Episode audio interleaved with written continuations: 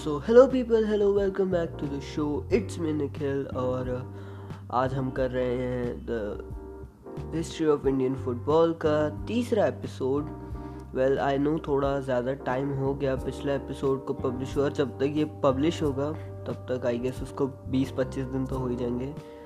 तो एक्चुअली हुआ ये था इसकी बैक स्टोरी छोटी सी कि जैसे ही मैंने पिछला एपिसोड पब्लिश किया तो मैं पढ़ने बैठ गया उसके तुरंत ही बाद बस पब्लिश होते ही थोड़ा सबको शेयर वेयर किया और मैं पढ़ने बैठ गया। तो एग्ज़ाम्स थी, छोटी सी एग्ज़ाम थी, ज़्यादा बड़ी नहीं थी बट एग्ज़ाम तो एग्ज़ाम होती है। अब एग्ज़ाम के बीच में भाई आदमी पढ़ थड़ के जब थक जाता है तो आराम चाहिए होता है, काम नहीं करने का मन होता। तो मैं सोच रहा था कि एटलीस्ट थोड़ा बहुत रिकॉर्ड कर लूँगा बट मैंने फाइनली प्रोक्रेस्टिनेट करते करते नहीं ही किया record to be very honest और um, अब कर रहे हैं। कोई बात नहीं एग्ज़ाम्स ख़त्म हो गया हैं आराम भी हो गया तो अभी रिकॉर्ड करेंगे। ठीक है तो आई नो पिछला एपिसोड काफ़ी लंबा हो गया था और um, इस एपिसोड में हम कवर कर रहे हैं गोल्डन एरा और पोस्ट गोल्डन एरा क्योंकि गोल्डन एरा का भी टाइम पीरियड तो है खैर बारह तेरह साल का। बट ऐसा भी नहीं है ऐसा जितना टाइम नहीं लेगा वो जहाँ तक मेरा हिसाब है। अब थोड़ा बहुत लंबा हो जाए तो माफ़ कर देना, बाकी देख लेना। Enjoy the thing let's begin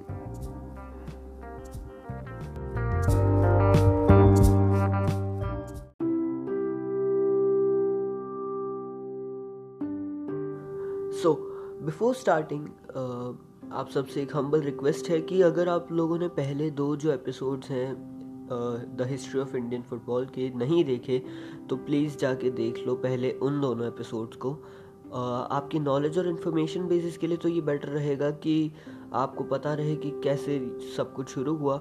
और इस एपिसोड में पिछले एपिसोड से जो रेफरेंस यूज़ हुए हैं या लिए गए हैं वो आपको बेटर समझ आएँगे और आपको कंटिन्यू करने में ज़्यादा लाइक आसानी होगी। तो प्लीज़ अगर आपने वो दो एपिसोड्स नहीं देखे और आप डायरेक्टली इसी एपिसोड से शुरू करो तो जाके पहले उन दोनों एपिसोड्स को देख लो। और अगर आपने वो दोनों एपिसोड्स देख लिए हैं so thank you very much from the bottom of my heart so without wasting any further time let's just begin so The period between 1951 and 1962 is known as the golden period of Indian football. Under the tutelage of coach Syed Abdul Rahim, India became the best team in Asia. And I quote, India became the best team in Asia. India started off the 1950s with a win in the Asian Games 1951, which was hosted by them. They went, uh, they faced, uh, they defeated, sorry, they defeated Indonesia and Afghanistan 3 0 respectively and went on to defeat Iran in the finals 1 0. So basically, uh, let me clear out one thing first कि uh, इस episode में आगे Asian games और Asian Cup दोनों का use होने वाला है तो लेट मी क्लियर थिंग्स कि एशियन गेम्स जो हैं वो एशियन कंट्रीज़ का ओलंपिक्स है ऐसा समझ लो और जो एशियन कप है वो बेसिकली फ़ुटबॉल का एशिया का टूर्नामेंट है। सिर्फ़ फुटबॉल का पर्टिकुलर टूर्नामेंट है। So please don't get confuse ठीक है? सो बेसिकली हमने एशियन कप 1951 जो कि दिल्ली में ही हुआ था, वो हम जीत चुके थे। जीत लिए थे। एक अमेजिंग ये इवेंट था आफ्टर ओलंपिक्स 1948 अपसेट ये एक बहुत मेजर इवेंट था कि एशिया में हमने अपने घर में एक बड़ा टूर्नामेंट और एक गोल्ड मेडल हमने जीत लिया अपने लिए so really happy and proud about that but इस इवेंट के लाइक uh, like, जो अगर आपको लगे या ना लगे बट ये बहुत मेजर इवेंट कंसिडर होना चाहिए ऑब्वियसली क्योंकि this wasn't the only Asian Games win we will continue ahead but India continued their form by winning the Colombo Quadrangular Cup held in Sri Lanka in 1952 so uh, ये ये like form continue करने वाली बात थी। Quadrangular cup चार countries का cup जो कि श्रीलंका में था इस uh, उस साल 1952 में वो भी हमने उसकी भी ट्रॉफी हमने जीती बेसिकली तो ये एक ये भी एक अचीवमेंट ही थी काइंड ऑफ़ कि ना सिर्फ़ घर पे बट ओवरसीज भी आफ्टर इंडिपेंडेंस इतने शॉर्ट पीरियड के बाद भी इंडिया फुटबॉल में अच्छा कर रहा था। So India also won the other the next three edition of the Quadrangular Cup held in Burma Calcutta and Dhaka in 1953, 1954 एंड 1955 respectively. सो बेसिकली हमने चार क्वाड्रेंगुलर कप के एडिशंस कंजिक्यूटिवली जीते। और इन क्वाड्रेंगुलर कप्स का पार्ट श्रीलंका बांग्लादेश इंडिया और Burma रही थी। मतलब ईस्ट पाकिस्तान भी कह सकते हैं हम बांग्लादेश। उस टाइम पे तो ईस्ट पाकिस्तान था बेसिकली सो so, अच्छी बात है। लाइक uh, ये सारे इवेंट्स होते रह रहे थे आसपास में ही तो basically we were quite consistent in the football world that time India then went on to finish eighth in the Asian Games 1954 held in Manila. So I know gold जितना ये ये मेजर इवेंट नहीं था एक gold medal जितना नहीं था कि एट्थ पोजीशन पे फिनिश किए। एक एशियन गेम्स में ही जबकि पिछले साल गोल्ड था तो the form could have been continued but any ways एक एक एक रिस्पेक्टिव पोजीशन कह सकते हैं हम but any ways let's just continue At the 1956 Olympics, India, uh, India, uh, like India, क्या वर्ड यूज़ कर सकते हैं? इंडिया एंडेड अब यस हाँ ये करेक्ट वर्ड है सॉरी मैं थोड़ा सा रुक गया था बट मेरे को करेक्ट वर्ड नहीं मिल रहा था India ended up at the fourth position and this was the second time that India created history in the world of football अब वो कैसे ये हम देखते हैं India first met the hosts Australia and defeated them with a scoreline of 4 to 2 with Neville D'Souza becoming the first Asian mark my words first Asian to score a hat trick and making India the first Asian country to qualify for the semi-finals in the sport of football in Olympics. So obviously बहुत बड़ी बड़ी achievements इस match के बाद आ चुकी थी किसी एशियन ने जो कोई भी एशियन ने जो ओलंपिक्स में हैट्रिक स्कोर की थी वो पहला इंडिया का इंडिया के ही थे नेविल डिसूजा और उसके अलावा इंडिया ही वो पहली एशियन कंट्री थी फुट जिसने फुटबॉल के सेमीफाइनल्स में ओलंपिक्स में क्वालिफाई किया था। तो अगर हम कुछ बात कर ले नेविल डिसूजा की शॉर्ट में तो नेविल डिसूजा का जन्म हुआ था अगस्त 1932 में and he died in 1980 uh, his his birthplace and that place both uh, were in Maharashtra only इनके बड़े भाई भी थे डेरिक डिसूजा जो कि भी इंडिया के लिए फुटबॉल खेलते थे और ये दोनों भाई काफ़ी स्किल्ड थे ऐसा uh, कहा जाता है। वो प्रूफ भी होता है वैसे इस आंकड़े से।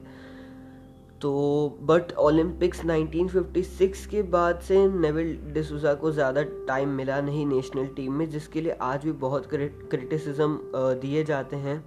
बट इसका कोई स्पेसिफिक रीज़न मैंने नहीं पढ़ा जितनी मैंने पढ़ा है उसमें तो मुझे इसका कोई खास स्पेसिफिक रीज़न नहीं मिला। But any ways we won't talk about it too much in the semifinal India got defeated by Yugoslavia with score line of four two one and then they also lost in the bronze medal match from Bulgaria with a scoreline of 3 3 nil.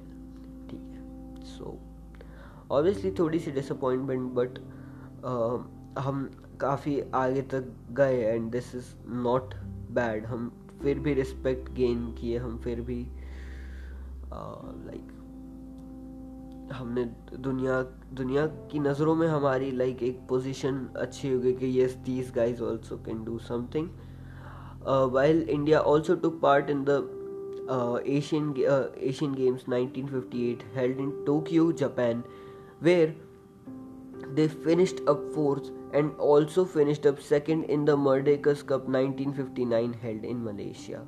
So basically यहाँ तक की journey obviously बहुत uh, kind of उतार चढ़ाव वाली कह सकते हैं हम बट हाँ लाइक अगर हम ध्यान से नोटिस करोगे तो इस सीरीज़ में या इस हिस्ट्री में सच में कुछ ज़्यादा ही उतार चढ़ाव है खुशी का एक छोटा सा मोमेंट और उसके बाद एकदम से एक डाउनफॉल खुशी का एक फिर मोमेंट आ जाता है, एकदम से और फिर थोड़ा सा डाउनफॉल तो things went on just like that और 1960 की शुरुआत में यहाँ पे लिखा हुआ है let me correct myself यहाँ पे लिखा हुआ है I am not sure about it but इधर ऐसा लिखा है कि Asia India sorry India started off with the 1960s with the Asian cup qualifiers which they failed to but आगे जाके एशियन कप का विनर भी लिखा है। But any ways two years later in the nineteen sixty two Asian games India again won the Asian games won in the Asian games nineteen sixty two when they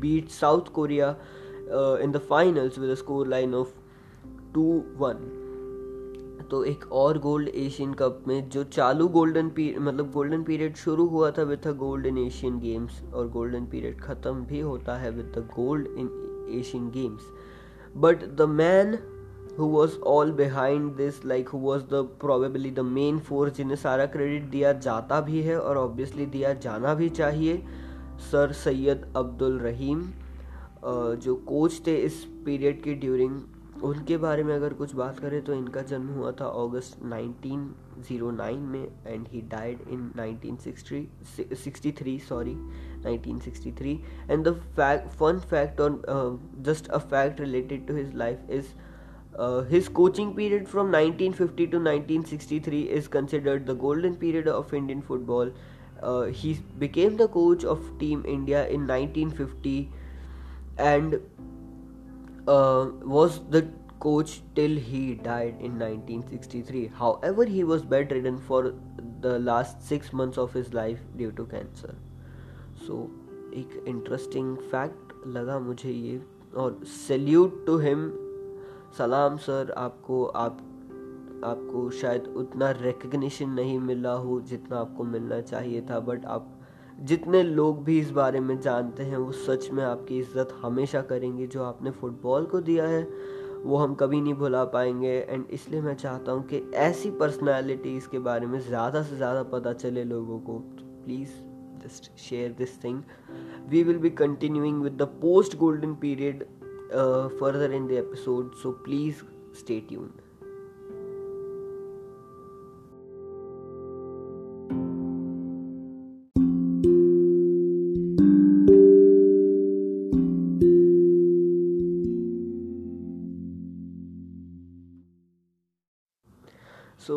Apologize. I forgot to tell you a fact that uh, uh, immediately after the result of the 1948 London Olympics, F F made it mandatory to wear boots यानी कि basically 1948 mid 1948 के बाद से Indian football team जो bare foot खेला करती थी अब वो नहीं था. Uh, अब बूट्स कंपलसरी uh, हो गए थे. अगर आप कोई भी कम्पिटिटिव टूर्नामेंट खेल रहे हो तो आपको बूट्स पहनने ही होंगे.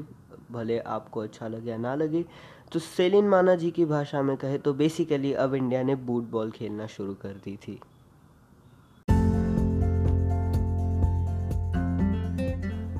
So with that fact out of the way let's proceed towards the post golden period of the Indian football that is from 1963 to 1984 so Rahim's death in early 1960s pegged the Indian team back after a really good period. तो Rahim sir अब नहीं थे हमारे साथ, नहीं थे हमारे बीच। और इसके एक एक अच्छा पीरियड जो उनकी कोचिंग के अंडर इंडियन टीम का रहा, या सबसे अच्छा पीरियड रहा, ये भी कहना गलत नहीं होगा। जो सबसे अच्छा पीरियड रहा इंडियन फुटबॉल टीम का, एक हिस्टोरिक पीरियड रहा। अब उसके बाद वो कोच नहीं रहे थे। और एक नया स्टार्ट भी कह सकते थे, इसे एक नया चैलेंज आ रहा था इंडियन टीम के लिए। और, इस चैलेंज की शुरुआत होती है 1964 के एशियन कप के साथ, जिसे राउंड रॉबिन फॉर्मेट में खेला गया था। राउंड रॉबिन फॉर्मेट नाम सुन के कंफ्यूज मत होना। दिस बेसिकली मीन्स के इस इस बार इस टूर्नामेंट में टीम्स को ग्रुप में अरेंज नहीं किया गया था कि ग्रुप ए में चार टीम्स ग्रुप बी में चार टीम्स ग्रुप सी में चार टीम्स ऐसे करके। नहीं, इस बार ही जितनी टीम्स ने पार्ट लिया था, वो सारी एक दूसरे के अगेंस्ट खेलेंगी और जिनने सबसे ज़्यादा पॉइंट्स जो है कलेक्ट किए, वो टीम जीतती। And, which was won by Israel, though, congratulations. But India ended up second in that thing, so again, congratulations. यहाँ पे तो सब ठीक चल रहा था। लेकिन उसके बाद इन द 1966 एशियन गेम्स ध्यान से थोड़ा, मैं कह रहा था कि एशियन कप और एशियन गेम्स में थोड़ा कन्फ्यूज़न आ सकता है। But in 1966 Asian games India were eliminated in the very first round so यहाँ पर चीज़ें इतनी भी अच्छी होती नहीं देखिए उल्टा थोड़ी सी बिगड़ गई। But India again took part in the 1970 Asian games where they ended up at third position which basically means bronze medal जीता। By defeating Japan in the third place play off one two nil in the like third place match okay ये हो गया था any uh, मैं थोड़ा active पैसे में confuse हो गया बट कोई बात नहीं। इन 1973 दो uh, East Bengal FC won the IFA Shield by defeating Pyongyang City Sports Club from North Korea. तो I F A shield basically जो टूर्नामेंट है उसमें उसमें एक जीत मिली एफ़ सी ईस्ट बंगाल को। एक नहीं मतलब पूरा टूर्नामेंट जो था वो जीता एफ़ सी ईस्ट बंगाल ने हराया उन्होंने। प्योंग सिटी स्पोर्ट्स क्लब थोड़ा सा बोलना भाई इन लोगों का नाम मुश्किल है। और ईस्ट बंगाल एफ़ है सॉरी माई मिस्टेक वो क्या है ना आई एस एल में एस सी ईस्ट बंगाल है तो थोड़ी सी आदत पड़ गई है उस चीज़ की मुझे। But any in the mid seventy nineteen seventies the youth India Indian football team won the youth Asia cup joint with Iran मतलब ईरान और इंडिया जॉइंट विनर्स थे। वो कैसे ही तो मैंने नहीं चेक किया था बट अगर मैं देखता हूँ, मैं चेक कर लूँगा, अगर मुझे लगा कि मैं like you know it it it quite like मेरा मन हो गया तो मैं चेक कर लूँगा। Sorry for that any ways in 1978 तो Mohun Bagan A C created history by defeating F C Ararat Yerevan in the finals of I F A shield and history इसलिए बिकॉज़ ये जो मोहन बागान एसी क्लब है after independence was the first Indian club to win the I F A shield against a non Asian side क्योंकि जो F C Ararat Yerevan club था it was from the Soviet Union और इसलिए 1978 में ये तो ये जो क्लब फुटबॉल की बातें हो रही हैं, ये शायद like basically Indian football team से वो नहीं रिलेट करती बट क्योंकि it's about the it's all about the Indian football तो क्लब फुटबॉल भी मैटर करती है, काफ़ी मैटर करती है, और इससे नए प्लेयर्स भी ऑब्वियसली हमें मिलते हैं, नए चेहरे मिलते हैं तो क्लब फुटबॉल की या डोमेस्टिक फुटबॉल की इम्पोर्टेंस को कब नहीं आका जा सकता। Meanwhile in 1984 India again qualified for the Asian cup they were placed in group b but they ended up at the very last that is fourth position in the group with losing all the matches but one which was a draw मतलब दो loss और एक draw के साथ India last में रही and India failed to score in that tournament which was criticized so uh, in the 70s 80s and 90s india had a barren period where they lost their foothold as a top asian team So basically इस sentence से ये सारा justify करने को का justify तो नहीं but explain करने को काफ़ी है कि क्या हो रहा था उस टाइम के ड्यूरिंग तो इस टाइम में और आगे क्या हुआ? क्यों ये पीरियड बैरन था और क्या हुआ उसके बाद? कैसे हुआ? कम हुआ भी या नहीं हुआ? इस सब के बारे में हम बात करेंगे अगले एपिसोड में। इस एपिसोड के लिए बस इतना ही। अगर आपको एपिसोड अच्छा लगा हो तो प्लीज़ इस एपिसोड को ज़्यादा से ज़्यादा लोगों तक शेयर कीजिए, ताकि उन्हें पता चले कि कितनी रिच है इंडियन फुटबॉल की हिस्ट्री भी। इंडिया की फ़ुटबॉल को ऐसे ही मतलब कम नहीं समझना चाहिए और उन्हें सपोर्ट करना चाहिए। तो प्लीज़ मैं अपने लिए नहीं कह रहा इंडियन फुटबॉल के लिए, इस एपिसोड को शेयर करें। अगर आपको अच्छा लगा हो तो डाउनलोड भी कर सकते हैं आप। आगे एपिसोड्स आते रहेंगे। एक या दो एपिसोड शायद मैं ज़्यादा से ज़्यादा बना पाऊँगा। तो प्लीज़ फेवरेट कर लीजिएगा पॉडकास्ट को so that you can get notifications and क्या बचा? कुछ बचा? नहीं नहीं बचा। एक्चुअली मेरे पास आउटरो में इतना ही है। uh, मिलते हैं आपसे अगले एपिसोड में। तब तक के लिए इट्स मेरे खिलड़नानी signing off thank you for watching